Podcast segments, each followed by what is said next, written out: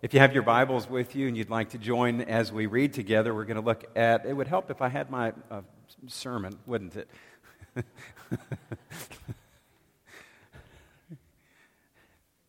there we go. Second Corinthians chapter 5, and we're going to look at verses 16 through 21 this morning.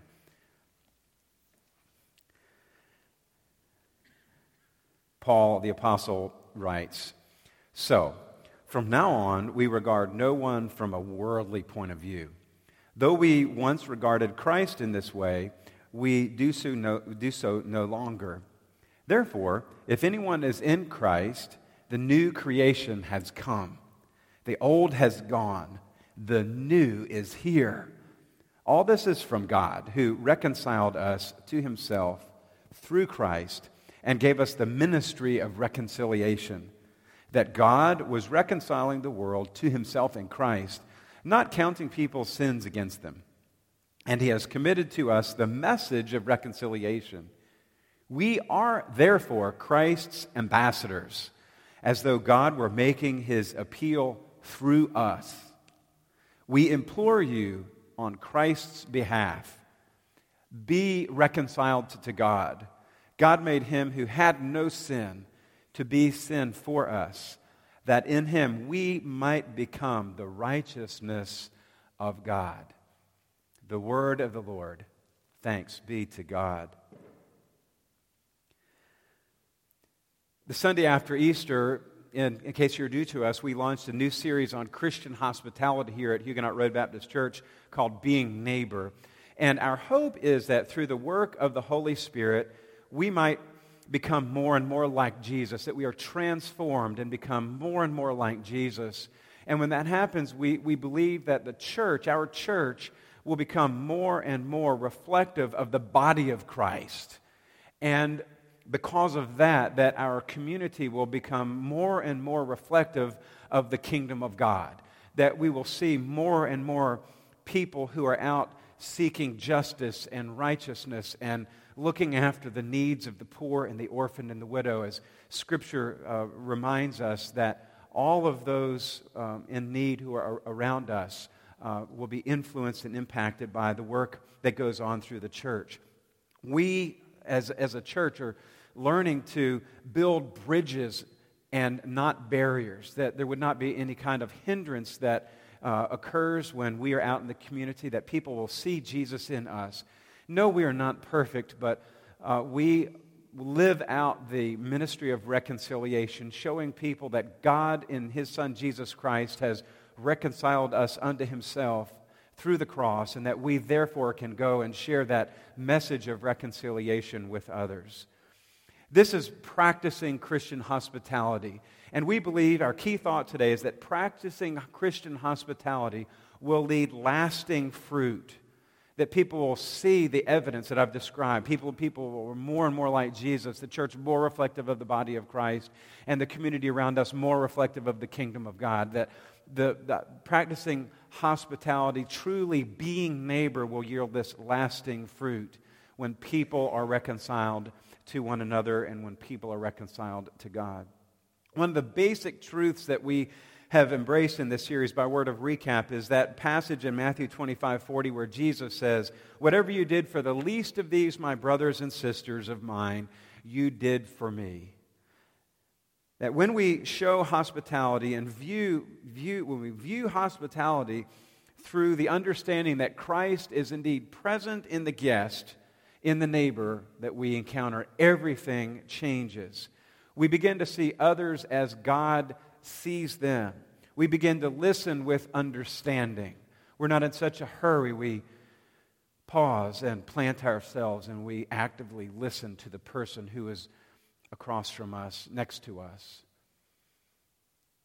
This is empathy. Truly seeking to understand where that person's coming from, truly seeking to understand what it is like to be in their shoes, to walk in their shoes putting ourselves in that person's situation and imagining what it must be like and how we can build bridges in their lives that they could come to know the Christ that we so love.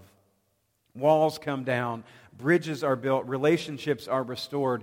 I believe that for reconciliation to occur, empathy is required, that we must truly seek to understand where other people are coming from, and then build relationships that might become lasting relationships.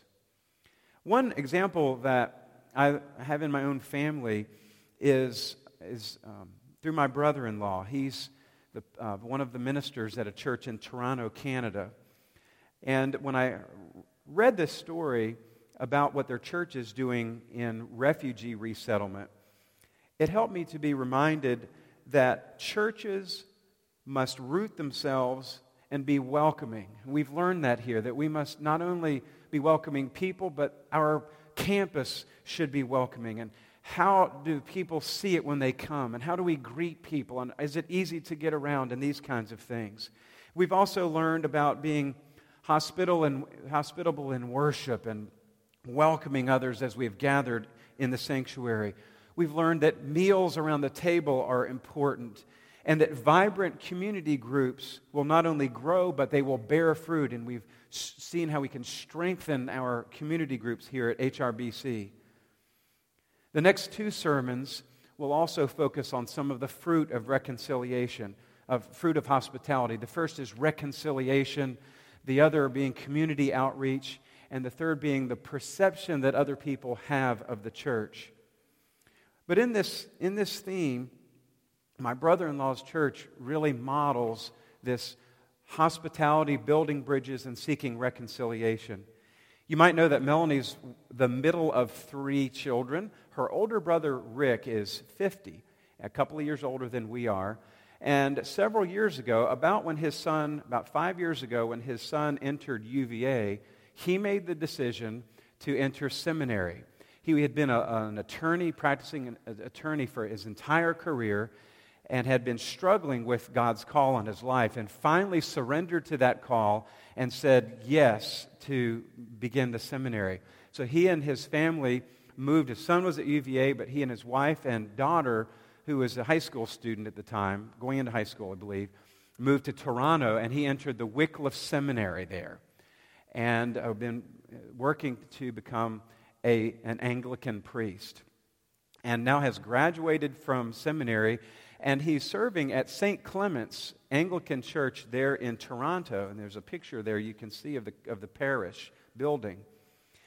Rick is um, on his way to ordination. Recently, he became ordained as a deacon, and in that tradition, that's the, the uh, main step before full ordination into the priesthood. The church has been significant in ministry, and Rick has been in a wonderful environment. There's Claire with him and uh, celebrating that deacon ordination. It's uh, much different than the way that deacons function here in the Baptist tradition. But the church has a significant ministry to refugees in Toronto. And it's one of, uh, if you don't know, Toronto is one of the most welcoming cities to internationals uh, in the world especially refugees who are trying to find freedom from persecution, both religious and ethnic. And it's wonderful to, to see what, what's happening here in Toronto. St. Clement's has sponsored a family from Syria through this relationship with refugee resettlement. And next Sunday, uh, the, this family, the entire family, will be baptized at St. Clement's Church. Now, we know that we don't minister to people to use them as some kind of a project that uh, we hope that we can, uh, you know, boast about n- new numbers of baptism and all of that. And St. Clement's is, is definitely not doing what they do for that reason. But this family has made the decision to come uh, to Christ and will be baptized on Pentecost Sunday. Here's a following, uh, an excerpt uh, from their most recent church newsletter. The Great Feast of Pentecost, May 15th, is going to be particularly meaningful for our community this year. The Brimo family, who our community at St. Clement's School have sponsored from Syria, will be baptized as Christ followers at the 11 o'clock service. The Brimo family are originally Yazidi, Kurdish speaking, which, which is a particularly persecuted religious minority in the Middle East. Yazidi girls have been specifically targeted by ISIS for human trafficking. And you can imagine the horrors of that. While this family were refugees in Lebanon over the past number of years, the pastor writes, the Brimo family began attending an Anglican church. They did that in Lebanon. Bashir, the father, was particularly moved by how he observed Christians. And he, this, is, this really struck me loving people without wanting anything in return. Loving people without wanting anything in return. Both Bashir and his wife Mahfouza have spoken eloquently about encountering and experiencing God in prayer during difficulty in those years. They wanted to be baptized in Lebanon, but circumstances did not make this easy. So, hence, coming to Toronto and being adopted by the school at St. Clement's, the uh, family has just been welcomed and has experienced the love and the grace and the reconciliation of Jesus Christ, and they will be joining this parish through baptism. But the reason that Bashir, the father in the family, was moved to trust Christ was because of the Christians he encountered, not only in Lebanon, but also there in Toronto loving them without wanting anything in return. And it struck me that how often do we as Christians really live that out? That's what reconciliation is all about. That God in His Son Jesus Christ, without um, any requirements on our part other than just receiving it, said, Come to me. And the song we sang earlier, Draw Me Close, Draw Me Close to Your Side, is what reconciliation is about. We don't see others as a conversion project. We don't see others as less than we are. We don't see others as a means to bolster church growth or to enhance our denominational report. We simply want to love others without expecting anything in return. And sometimes when we do that, people will respond to the gospel and enter the kingdom of God and become part of the church. Sometimes that may not happen. But if we're living out the gospel of Jesus Christ, the ministry of reconciliation, sometimes we can see the transformation that has happened in the Bashir family in our own churches. This is what we've learned about in this series. We are called to love others without wanting anything in return. When we do this, our churches, our people will become more and more like Jesus. Our churches more reflective of the body of Christ, and the communities around us more like the kingdom of God. So, I said already today there are some um, three major kinds of fruit that we see in, the minis- in reconciliation or in Christian hospitality reconciliation, community outreach, and the perception that others have of the church. So, in a few moments that we have remaining today, let's look at reconciliation and what Paul reminds us of in his second letter to the Corinthians. Remember, the Corinthian church had a lot of problems. And the letter, First Corinthians, is really addressing the problems that they had in church unity and uh, dis, disunity and some behavior problems that were really affecting the church in a significant way. And Second Corinthians uh, is, is writing uh, uh, to, to help them to continue in their journey. They have been experiencing healing and had done some wonderful things. So, the first thing we see is that we are reconciled to God through Jesus Christ. We read that earlier in the passage. We are reconciled to God in Christ. Verse 18a shows this to us. All this is from God, who reconciled us to himself through Christ. It's from God. It doesn't come from anywhere else, it's from God we receive the gift of reconciliation because of the atoning work of Jesus Christ on the cross. God took the first step in restoring humanity's separation from God, and then we just have to receive it.